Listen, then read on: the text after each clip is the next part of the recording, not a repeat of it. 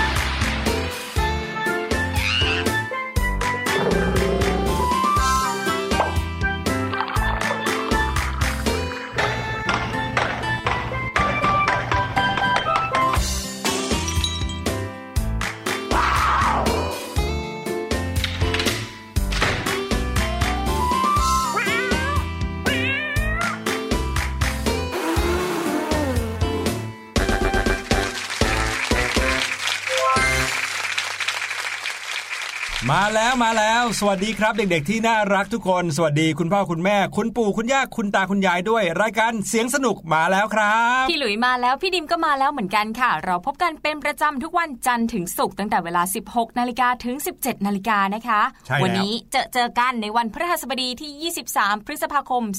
2562 ที่นี่ที่เดิมค่ะไทย PBS Digital Radio ค่ะ ใช่แล้วนะครับ บรรยากาศของการเปิดเทอมของน้องๆเป็นยังไงกันบ้างครับ ผ่านกันมาสักเกือบ 2 สัปดาห์แล้วนะครับ เวลาเปิดเทอมเนี่ยก็จะเป็นเวลาที่เราได้เจอเพื่อนๆใช่ไหมครับ เจอคุณครูเหมือนอย่างที่เราคุยกันไปบ่อยค่ะๆแต่ว่าตอนนี้น้องๆคงจะเริ่มเจอกับการบ้านใหม่ ๆ แล้วใช่ไหมครับ อันนี้ไม่ค่อยจะอยากเจอสักเท่าไหร่ ช่วงปิดเทอมเนี่ยอาจจะไม่ค่อยคิดถึงด้วยซ้ำนะคะ ใช่ครับการบ้านเนี่ยจะว่าไปเนี่ยดูเหมือนกับว่าจะทำให้เราจะต้องมีภาระเวลาอยู่ที่บ้านนะค่ะการที่ถึงบ้านจะออกไปเล่นได้ หรือว่าจะได้ทำอะไรที่ชอบเนาะแต่ว่าก็ต้องนั่งทำในสิ่งที่คุณครูเนี่ยให้กันบ้านเอาไว้นะครับ แต่ว่าข้อดีของกันบ้านก็คือได้ทบทวนในสิ่งที่เรียนไปในวันนี้ทั้งหมดเลยโอ้โหซึ่งเป็นเรื่องที่ดีมากๆเลยนะคะ เด็กๆการบ้านเนี่ยก็เหมือนกับเป็นสิ่งที่ช่วยเพิ่มทักษะนะครับ หรือว่าช่วยเอ่อทำให้เราเข้าใจเรื่องราวของวิชานั้นๆ มากยิ่งขึ้นนะครับ แล้วส่วนใหญ่แล้วคุณครูเนี่ยก็ไม่ค่อยให้กันบ้านที่เกินจากที่สอนไปสักเท่าไหร่นะครับ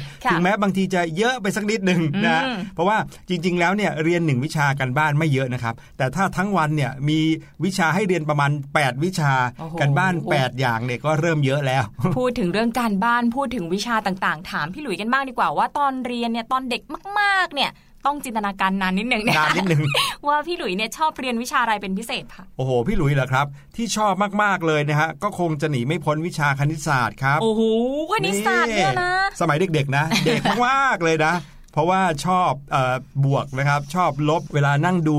ตัวเลขอะไรอย่างเงี้ยนะครับก็จะรู้สึกว่าโอ้โหสนุกจังเลยเวลานับนิ้วอะไรอย่างเงี้ยนะฮะแต่พอโตขึ้นมาหน่อยกลับชอบวิชาที่ต้องอ่านมากขึ้นนะครับค่ะชอบอ่านวิชาภาษาไทย เพราะว่าในหนังสือเรียนวิชาภาษาไทยเนี่ยไม่ได้มีแต่เรื่องของเออไวยากรณ์ หรือว่าไม่ได้มีแต่เรื่องของสิ่งที่เรียนภาษาให้เก่งขึ้นเท่านั้น แต่ยังมีเรื่องอ่านสนุกสนุกๆอยู่ในท้ายเล่มด้วยนะครับ บางทีก็เป็นเหมือนกับเอ่อวิชาหนึ่งที่เรียนเกี่ยวกับวรรณคดีเลยอย่างเงี้ยโอ้พอได้อ่านแล้วสนุกมากๆเลยครับ ใช่ค่ะ ตอนที่พี่ดิมได้หนังสือเรียนวิชาภาษาไทยมาก่อนในช่วงเปิดเทอมนะคะพี่หลุยพี่ดิมอะชอบแอบอ่านจนจบเลยค่ะอืมรู้สึกว่ามันสนุกมากเลยนะ แล้วพอเปิดเทอมนะโอ้โห รู้สึกว่าตัวเองเนี่ยรู้มากกว่าเพื่อนๆเลย เออ สุดยอดไปเลย ถามงี้ดีกว่า แล้ววิชาที่ไม่ถนัดล่ะครับพี่ดีมโอ้โห ตรงข้ามกับพี่หลุยเลยค่ะ วิชาที่พี่ดิมไม่ถนัดที่สุดคือวิชาเลขค่ะอืมตอนเด็กๆเนี่ยก็ชอบบวกลบคูณหารเหมือนกับพี่หลุยค่ะ ตอนนี้นะ ให้บวกให้ลบคูณหารอะไรเนี่ยคล่องหมดเลย แต่ว่าพอเริ่มเรียนยากขึ้นเรื่อยๆเนี่ยเริ่มไม่ชอบแล้ว จนมีวันหนึ่งนะคะพี่หลุยคุณแม่บอกพี่ดีมว่า วิชาเลขเนี่ยเป็นวิชาที่ดีมากๆเลยนะ ดีมต้องตั้งใจเรียน เพราะว่าวิชาเลขเนี่ยเป็นวิชาที่ทำให้เราพยายามหาคำตอบ แล้วมันก็มีคำตอบที่แน่ชัดตายตัวด้วย ใช่แล้วครับ ถ้าเกิดว่าใช้วิธีที่ผิดคำตอบก็ผิดผิดนะครับ ก็สนุกสนานแตกต่างกันไปนะครับ ในแต่ละวิชาบางคนพอ ตขึ้นมานิดนึงชอบวิชาพละอ๋อโอ้มีอะไรให้เราได้แบบว่าเรียนเยอะมากเลยนะครับ มีกีฬาวิชาอะไรให้เล่นกีฬาอย่างเดียวเอออะไรเงี้ยก็เลยสนุกสนานกันมากเลย แล้วก็นอกจากนั้นเนี่ยวันที่มีเรียนพละนะ จะต้องแต่งชุดพละโอ้โหหลาย ๆ คนชอบมากเท่รอเลยเลยนะคะ แต่ว่าถ้าเกิดว่าเรียนพละเสร็จแล้วต้องขึ้นไปเรียนวิชาอื่นต่อเนี่ย โอ้โหง่วงนอนไปตามๆกันเลยค่ะเหงื่อต้องท่วมต้องฝืนตาขึ้นมาเรียนกับวิชาต่อไปเลยนะคะ ใช่แล้วละครับ เห็นไหมฮะในโรงเรียนมีอะไรที่น่าสนุกรอเราอยู่เต็มเลย ถึงแม้ว่าจะเป็นเรื่องของวิชาเรียนก็ตามนะครับ ยังมีวิชาเรียนแปลกๆอีกมากมายที่หลาย ๆ โรงเรียนก็สอนกัน โดยเฉพาะอย่างยิ่งน้องๆ ที่ฟังรายการเสียงสนุกเนี่ยหลาย ๆ คนก็เรียนโรงเรียนที่เขาเรียกว่าเป็นหลักสูตรทางเลือกใช่ไหมไปในโรงเรียนที่คุณครูเนี่ยบอกว่าวันนี้เรียนเรื่องข้าวโอ้โหลงไปทำนาเลยอย่างเงี้ยก็มีเหมือนกันาจฉเลยนะ ถ้าเป็นอย่างนั้นจริง ๆ นะ เพราะว่าเด็ก ๆ หลายคนเนี่ยกินข้าวอยู่ทุกวัน แต่ว่าไม่รู้ว่าที่มาของข้าวแต่ละเม็ดเนี่ยใช่เป็นยังไงนะคะ ใช่ครับไม่ว่าจะวิชาอะไรหรือไม่ว่าจะเป็นรูปแบบการเรียนแบบไหน ก็ล้วนแล้วแต่ทำให้เราเนี่ยมีความรู้เพิ่มมากขึ้นทั้งนั้นเลย ดังนั้นการบ้านก็เลยเป็นสิ่งที่สำคัญกับเราเหมือนกันครับ เพราะว่าทำให้เรารู้เรื่องเหล่านั้นมากยิ่งขึ้น ดียิ่งขึ้นแหมวกเขาเรื่องกันบ้านกันได้ นั่นน่ะสิแต่พูดถึงเรื่องของวิชาเรียนพูดถึงเรื่องการบ้านนะคะ ยงไปถึงเรื่องเสียงแรกที่เราจะเปิดให้น้องๆฟังวันนี้เหมือนกันนะคะพี่หลุยยังไงครับ เรื่องของวิชาวิทยาศาสตร์อืมความจริงแล้วเนี่ยอาจจะใกล้ตัวเด็กๆ มากกว่าที่คิดก็ได้นะคะเพราะว่าใช่วิทยาศาสตร์เนี่ยเป็น ต้ต้นกำเนิดที่ทำให้เกิดสิ่งประดิษฐ์ต่างๆ มากมายเลยค่ะ ใช่ครับ พี่หลุยเคยได้ยินว่ารอบตัวของเรานั้นล้วนแล้วแต่เป็นเรื่องของวิทยาศาสตร์ทั้งนั้นเลย ตั้งแต่ตื่นนอนไปจนถึงเข้านอนจริงหรือเปล่าไม่รู้นะ เออ แต่ว่าเสียงที่จะให้ฟังในวันนี้เป็นเสียงของการไปเที่ยวนะครับ ใครที่ไปเที่ยวต่างประเทศนะครับ ก็มักจะได้ยินเสียงนี้ก่อนเสมอเลย ก่อนที่จะไปได้ยินเสียงอื่น ๆเลยนะครับเมื่อขึ้นไปนั่งบนเครื่องบินอ่าใบให้แค่นี้ก็แล้วกัน เดี๋ยวเราไปฟังเสียงนี้กันดีกว่านะครับว่าเป็นเสียงของอะไรโ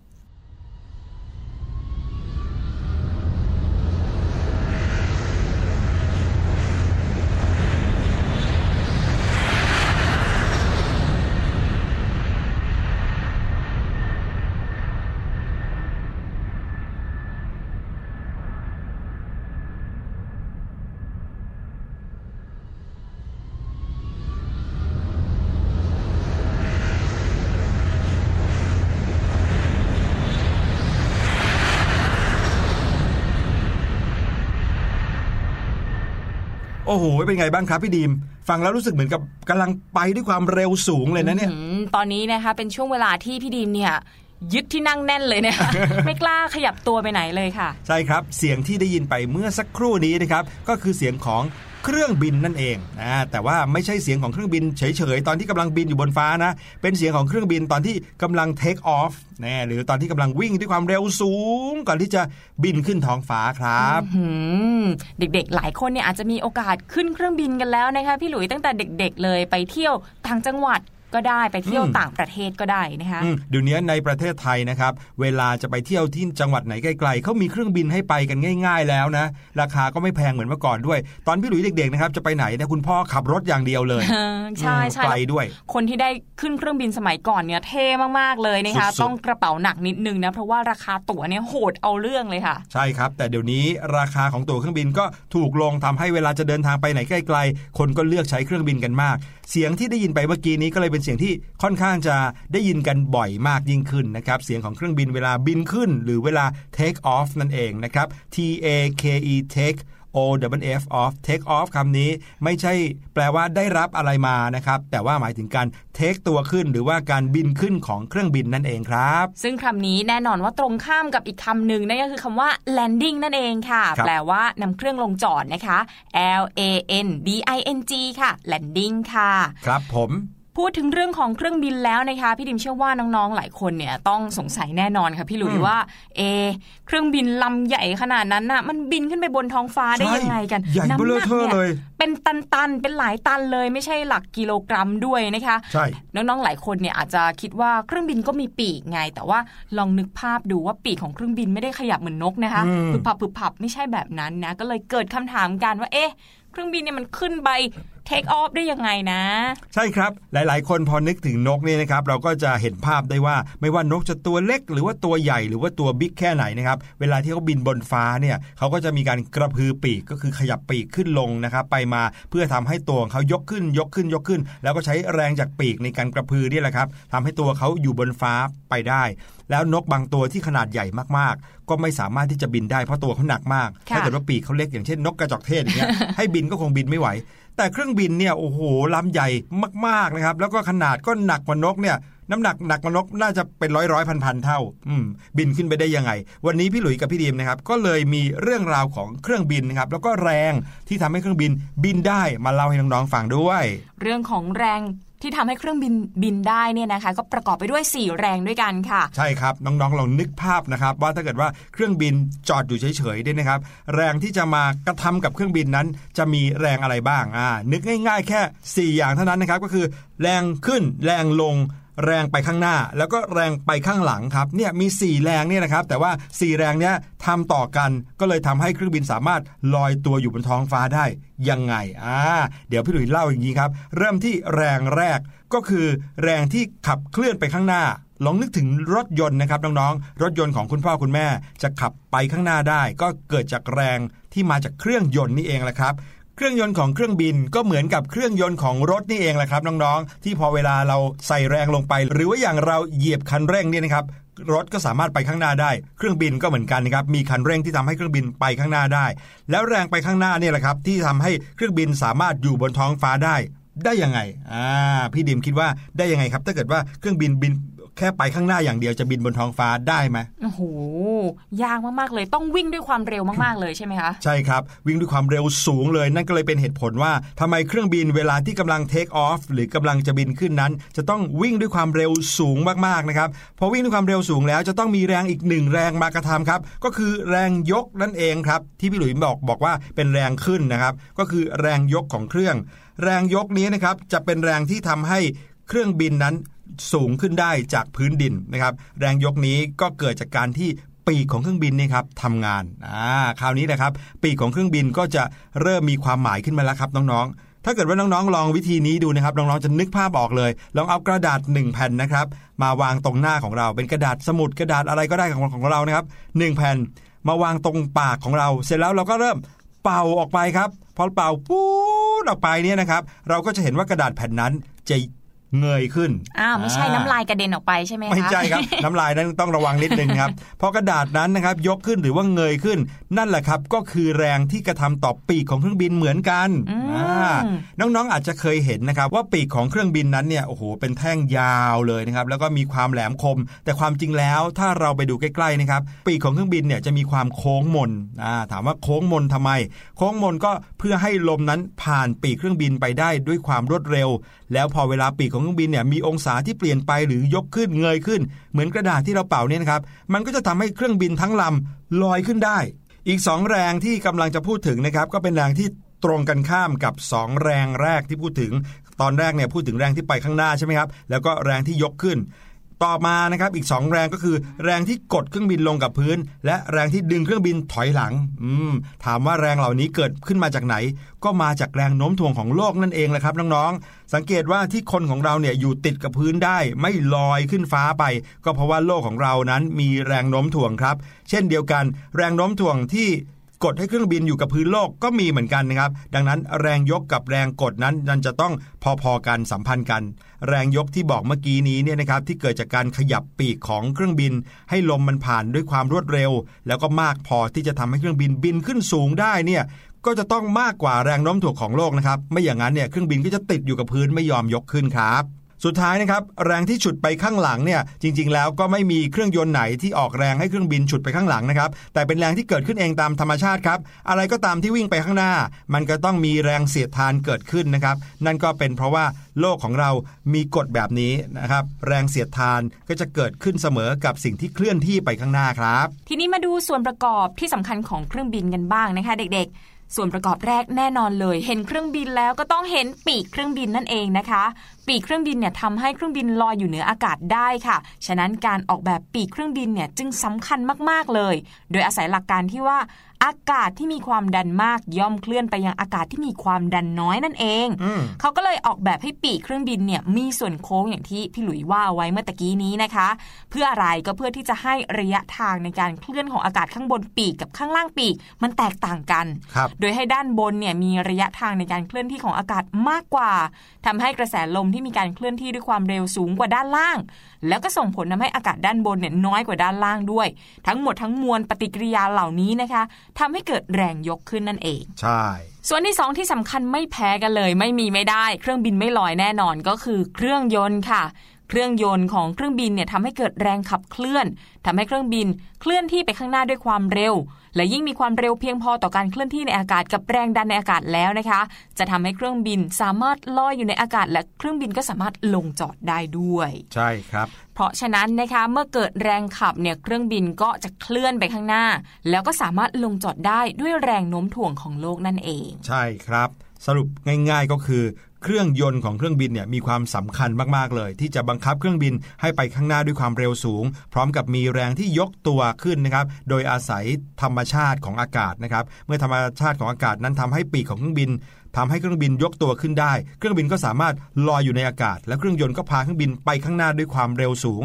ทำให้เราไปถึงประเทศไหนก็ได้ที่เราต้องการครับ เพราะฉะนั้นนะคะรอบหน้าถ้าน้องๆได้มีโอกาสนั่งเครื่องบิน รอบนี้ต้องรู้จักสังเกตให้มากขึ้นนะคะอ่าจะได้นั่งเครื่องบินสนุกขึ้น ไม่ใช่มัวแต่รอว่าเมื่อไหร่หลัพี่บๆแอร์โฮสเตสจะเอาขนมมาเสิร์ฟสักทีถ้าเกิดว่ามองออกไปที่หน้าต่างของเครื่องบินนะครับ แล้วเราเห็นปีกของเครื่องบินเนี่ยเราจะเห็นได้เลยว่าปีกของเครื่องบินนั้นทำงานอยู่ตลอดเวลาเลยใช่โดยเฉพาะย่างยิ่งเวลาที่เครื่องบินกำลังบินขึ้นนะครับจบจากเรื่องราวของบนฟ้าแล้วเรื่องของเครื่องบินนะคะ เดี๋ยวเราจะพักกันสักครู่ค่ะ ช่วงหน้าช่วง Learning Song กลับมาลงสู่พื้นดินกันแล้วนะคะ แต่ว่าจะพูดถึงเรื่องอะไรเดี๋ยวรอติดตามฟังกันค่ะ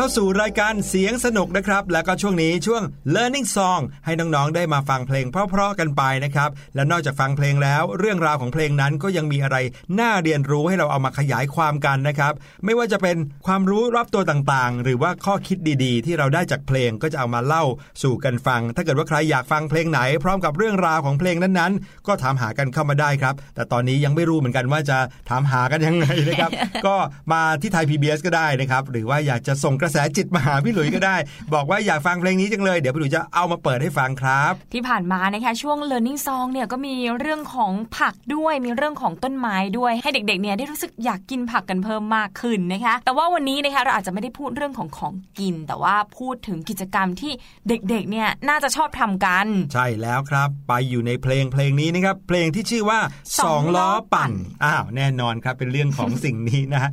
ไปฟังเพลงนี้กันเลยดีกว่าครับ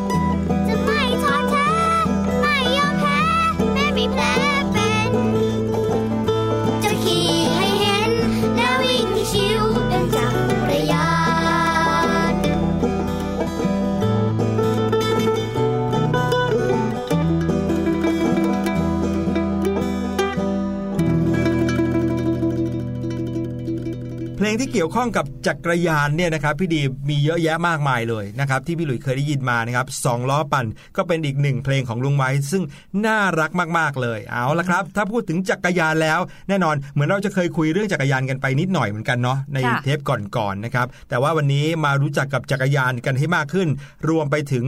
ที่มาแล้วก็เรื่องราวของจักรยานหลาย ๆ แบบด้วยครับ พูดถึงจักรยานนะคะก็ถือว่าเป็นพาหนะที่มนุษย์เราใช้กันมานานนะคะนานถ้าพูดถึงมากพาหนะเนี่ยเริ่มแรกเลยก็คงจะเป็นพวกช้างม้าวัวควายก่อนเนอะพี่ใช่หลุยเนอะหลังจากนั้นก็มีการพัฒนากันมาเป็นจักรยาน ภาษาอังกฤษก็ใช้คำว่า bicycle หรือว่า bike ก็ได้นะและยิ่งช่วงนี้นะคนก็นิยมหันมาปั่นจักรยานกันเยอะขึ้นด้วยนะ ใช่แล้วครับเมื่อก่อนนะ มีคนเขาปั่นจักรยานเอาไว้ใช้จ่ายตลาดนะค่ะเดี๋ยวนี้ปั่นออกกำลังกาย เดี๋ยวนี้ปั่นไปทำงานก็มี ปั่นไปทำงานเนี่ยเห็นเยอะเลยนะคะ โดยเฉพาะในกรุงเทพเนี่ยไม่น่าเชื่อเลย ขนาดเส้นทางอาจจะไม่เอื้ออำนวยให้ปั่นจักรยานสักเท่าไหร่แต่ว่าครับมีคนจำนวนมากเลยที่หันไปปั่นจักรยานไปทำงาน ใช่ มีน้องๆคนไหนปั่นจักรยานไปโรงเรียนไหมเออโอ้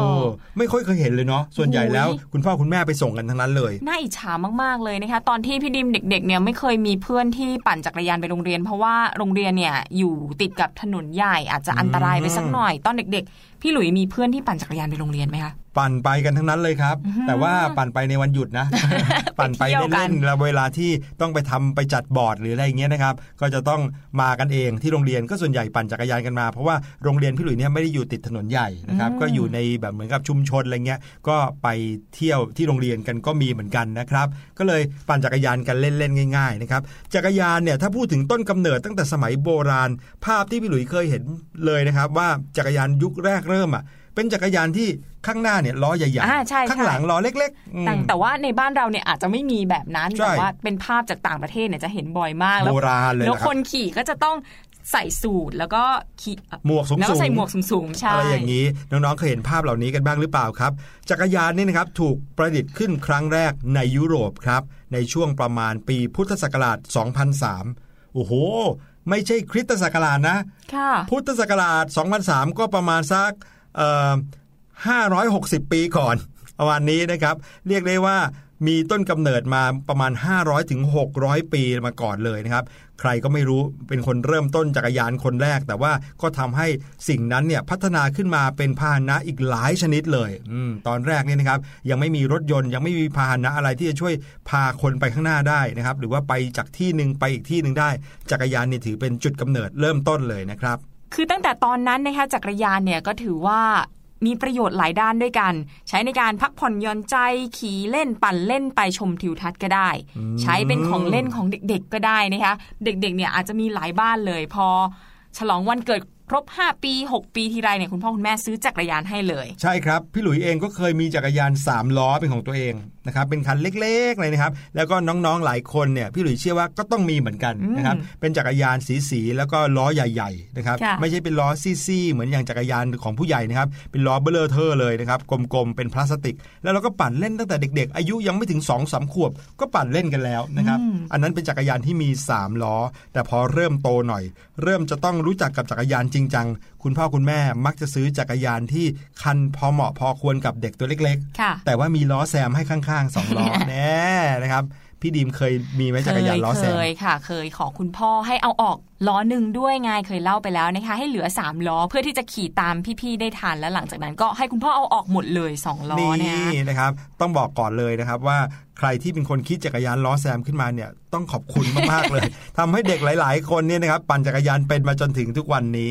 อ่าค่ะรูปร่างของจักรยานเป็นยังไงครับพี่ดิม สำหรับรูปร่างของจักรยานนะคะต้องบอกว่าหน้าตาเนี่ยไม่ค่อยเปลี่ยนไปจากยุคแรก ๆ สักเท่าไหร่เลยค่ะพี่หลุยครับอตั้งแต่มีจักรยานมาเนี่ยก็ไม่ค่อยมีการพัฒนามากสักเท่าไหร่อาจจะเป็นเพราะว่าจักรยานรูปแบบแรกๆที่พัฒนาขึ้นมาเนี่ยสามารถใช้งานได้ดีอยู่แล้วนะคะจนกระทั่งมีการออกแบบด้วยคอมพิวเตอร์ มีการพัฒนาทางวิทยาศาสตร์วิศวกรรมเนี่ยก็เริ่มมีการออกแบบจักรยานให้พิเศษมากขึ้นค่ะ อย่างสมัยนี้ก็มีจักรยาน เสือภูเขาจักรยานเสือหมอบด้วยใช่ไหมคะใช่พี่หลุยเห็นนะ เวลาที่ผู้ใหญ่เขาพูดถึงจักรยานที่แบบราคาแพงๆเลยนะครับ บางทีนะครับ จักรยานเนี่ยเห็นคันใหญ่ ๆ แต่ว่าเบามากสามารถค่ะยกได้ด้วยมือข้างเดียวเลยนะครับอืมผู้ใหญ่ธรรมดาหรือเด็กๆเนี่ยก็สามารถยกได้ เห็นเป็นจักรยานคันใหญ่ๆนะครับมีทุกอย่างอุปกรณ์ครบเลยนะ แต่ว่าสามารถยกมือข้างเดียวเอ้ ยยกจักรยานด้วยมือข้างเดียว ใช่เลยครับ เด็กๆก็สามารถยกได้ด้วย นั่นก็คืออาจจะเป็นเรื่องของเทคโนโลยีของการผลิตที่สามารถทำให้จักรยานนั้นมีน้ำหนักเบา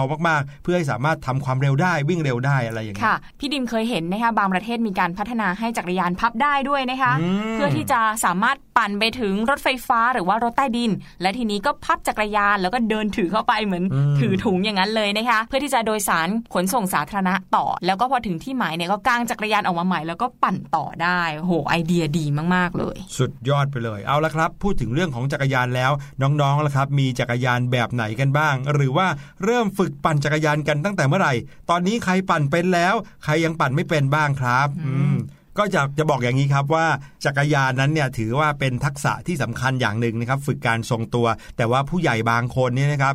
โตมาเป็นผู้ใหญ่แล้วเนี่ยก็ยังปั่นจักรยานไม่เป็นก็มีไม่ได้แปลว่าโอ้โหจักรยานคือสิ่งที่ต้องทำให้ได้เลยอะไรอย่างนี้นะครับค่ะเอาเป็นว่าตามความสะดวกก็แล้วกันนะครับ อะไรก็สามารถทำให้เราเรียนรู้ได้ทั้งนั้นครับ เราค่อยมาปั่นตอน โตเพิ่งมาฝึกปั่นตอนโตก็ได้ หรือว่าอยากจะฝึกปั่นตอนเด็ก ๆ ก็ได้ แล้วแต่ความสะดวกแล้วก็ความตั้งใจของเรา อันนี้ไม่ต้องซีเรียสแต่ว่ากิจกรรมอะไรก็ได้ที่ทำให้เราสามารถออกกำลังกาย สามารถใช้แรงของเราได้เนี่ยพี่หลุยส์ก็ว่าดีทั้งนั้นเลยนะครับค่ะ บางคนนะคะปั่นจักรยานไม่เป็นไม่เป็นไรบางคนไปเลือกปั่นใน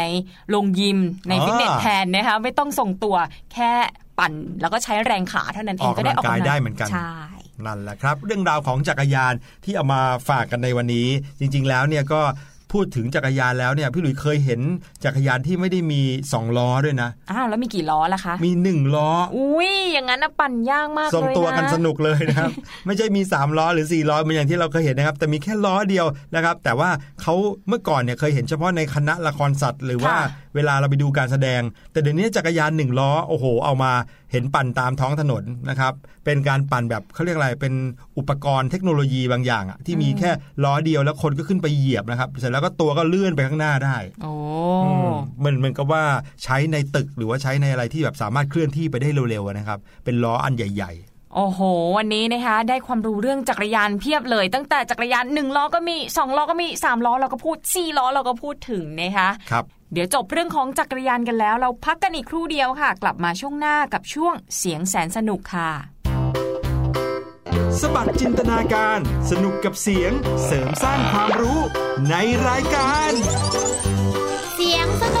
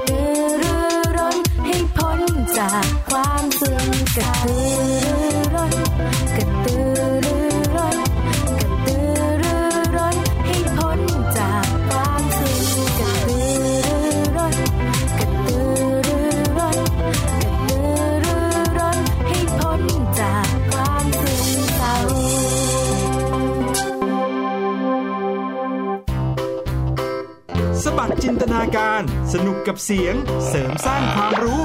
ในรายการ เสียงสนุก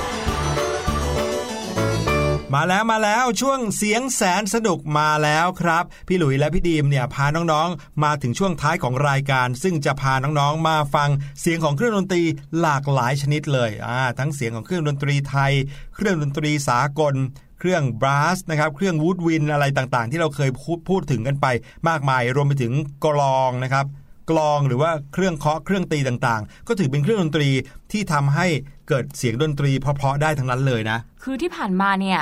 เรามีเรื่องราวที่เกี่ยวกับเครื่องดนตรีทั้งเป็นประเภท ดีดสีตีเป่ามาครบครับเลยนะคะ แต่ว่าเครื่องดนตรีที่จะเล่าให้น้องๆฟังในวันนี้เนี่ย ไม่ใช่แบบที่เราเคยพูดถึง แต่ว่าเป็นแบบเขย่าอะพี่หลุยดีดสีตีเป่าเขย่าเออมายังไงน้องๆเนี่ยอาจจะไม่ค่อยคุ้นกันนะคะอะอย่าเพิ่งเสียเวลาเลยนะครับ ไปเข้าสู่ช่วงนี้ เสียงแสนสนุกกันครับ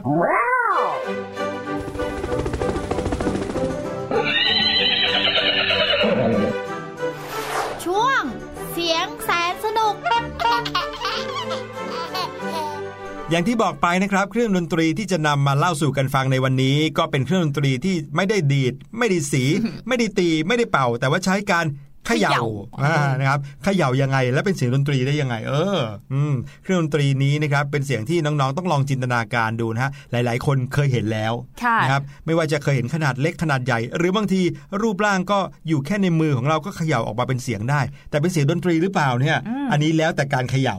น้ะคองรับๆเนี่ยบางคนอย่างที่พี่หลุยบอกว่าอาจจะเคยเห็นแต่ว่านึกชื่อไม่ออกนะว่าอืมเจ้าเครื่องดนตรีนี้คือเครื่องดนตรีอะไรอะถ้างั้นก่อนที่จะมาเฉลยเราไปฟังเสียงของเครื่องดนตรีชนิดนี้กันก่อนครับ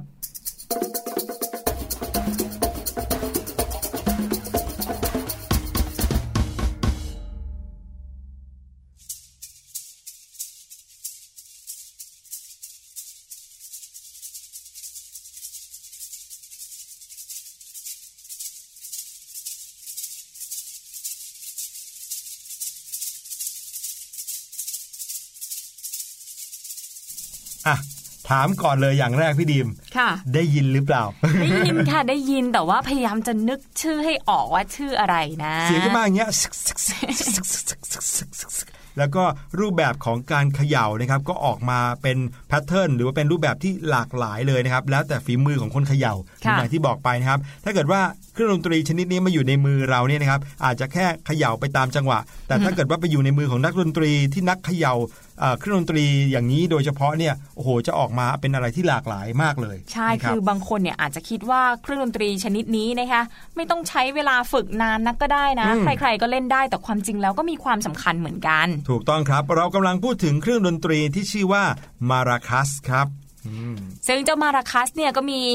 ชื่อเล่นเหมือนกันนะคะน้องๆจะเรียกว่าลูกแซกก็ได้ค่ะใช่ได้ยินส่วนใหญ่อะเวลาคุณครูบอกอะไปหยิบลูกแซกมาหน่อยสิอย่างเงี้ยลูกแซกก็คือไอ้ที่เขย่าแล้วก็มีด้ามกลมๆเนี่ยแหละครับก็สามารถเอามาเขย่าเป็นเพลงได้ ลูกแซกก็ถือว่าเป็นเครื่องดนตรีประเภทเครื่องประกอบจังหวะนะคะจัดอยู่ในกลุ่มเครื่องประกอบจังหวะ มีระดับเสียงไม่แน่นอน แน่ละมันอยู่ที่น้ำหนักมือคนเขย่าด้วยนะคะครับสมัยก่อนเนี่ยเขาทำมาจากผลน้ำเต้าแก่จัดค่ะ เด็กๆ นึกภาพผลน้ำเต้าออกหรือเปล่า หลังจากนั้นนะคะก็นำผลน้ำเต้าเนี่ยไปทำให้แห้ง ภายในก็บรรจุด้วยเมล็ดน้ำเต้าเมล็ดถั่วต่างๆ แล้วก็ต่อด้ามไว้สำหรับถือนะคะ เวลาเล่นเนี่ยใช้เขย่าเพื่อให้เกิดเสียงดังซาซาซาแสะแสะอย่างที่ อย่างที่ได้ยินไปเมื่อสักครู่นี้ จะเขย่าด้วยมือทั้งสองข้างให้ดังสลับกัน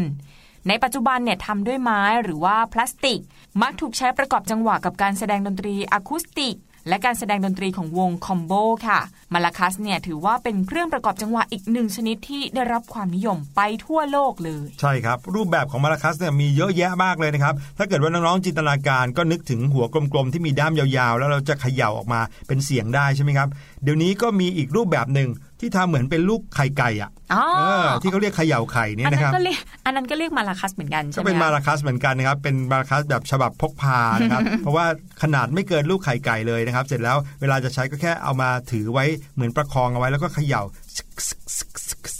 อะไรแบบนี้เราก็จะได้ยินเสียงเอามาใช้ในเพลงอะคูสติกเพลงเบาๆนะครับ เพื่อให้บรรยากาศมันฟังดูรื่นรมนิดนึงอะไรนะฮะ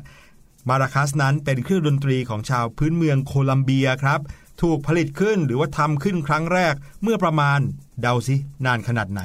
หูนานกว่าจักรยานอีกค่ะ ครับผมถูกทำขึ้นครั้งแรกเมื่อประมาณ 1,500 ปีมาแล้วครับนานมากเลย สุดยอดเลยนะครับบรรพบุรุษมาราคัสเนี่ย หน้าตาแบบคือมะเอ่อลูกน้ำเต้าแก่ๆเลยนะครับ แล้วก็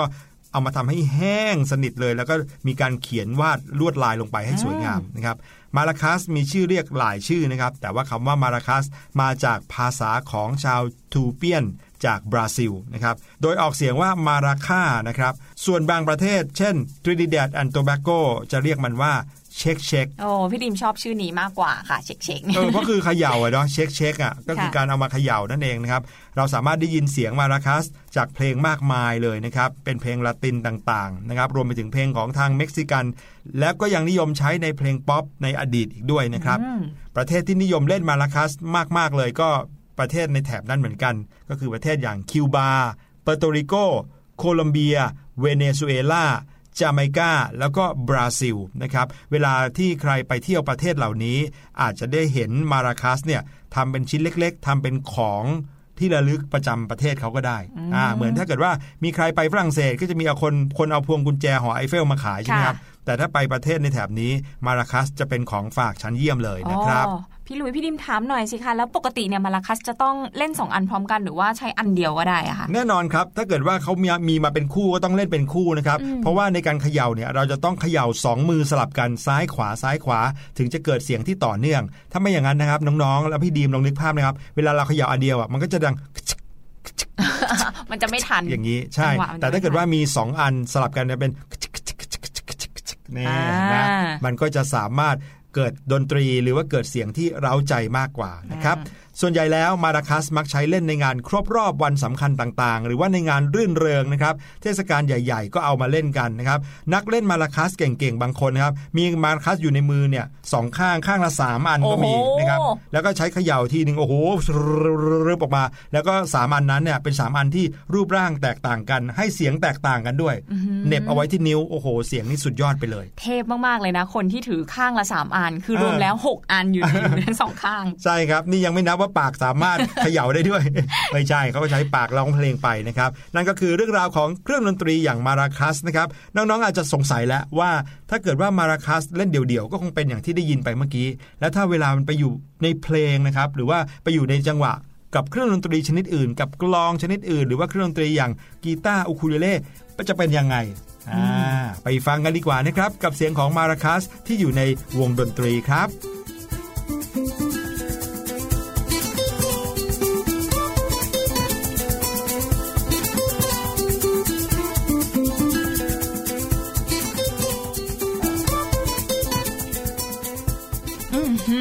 อพอไปอยู่รวมกับเพื่อนๆแล้วเนี่ยฟังแล้วขดูยับสได้เลยนุกเลยนะคะอ่าเหมาะกับงานเทศกาลรื่นเริงอย่างที่ว่าเอาไว้จริงๆ เอาวันนี้เด็กๆนะคะได้ความรู้ทั้งเรื่องของเครื่องดนตรีประกอบจังหวะอย่างมาลาคัสนะคะ รวมถึงเรื่องของจักรยานแล้วก็เครื่องบินด้วยโอ้โห เต็มอิ่มกันเลยทีเดียวแต่ว่าพรุ่งนี้นะคะพวกเราก็ยังมีสาระดีๆ ที่เกี่ยวกับเสียงต่างๆ รอบตัวมาให้น้องๆ ได้ฟังกันอีกเช่นเคยสำหรับวันนี้นะคะหมดเวลาแล้ว พี่ดิมกับพี่ลุยลาน้องๆไปก่อน สวัสดีค่ะ สวัสดีครับ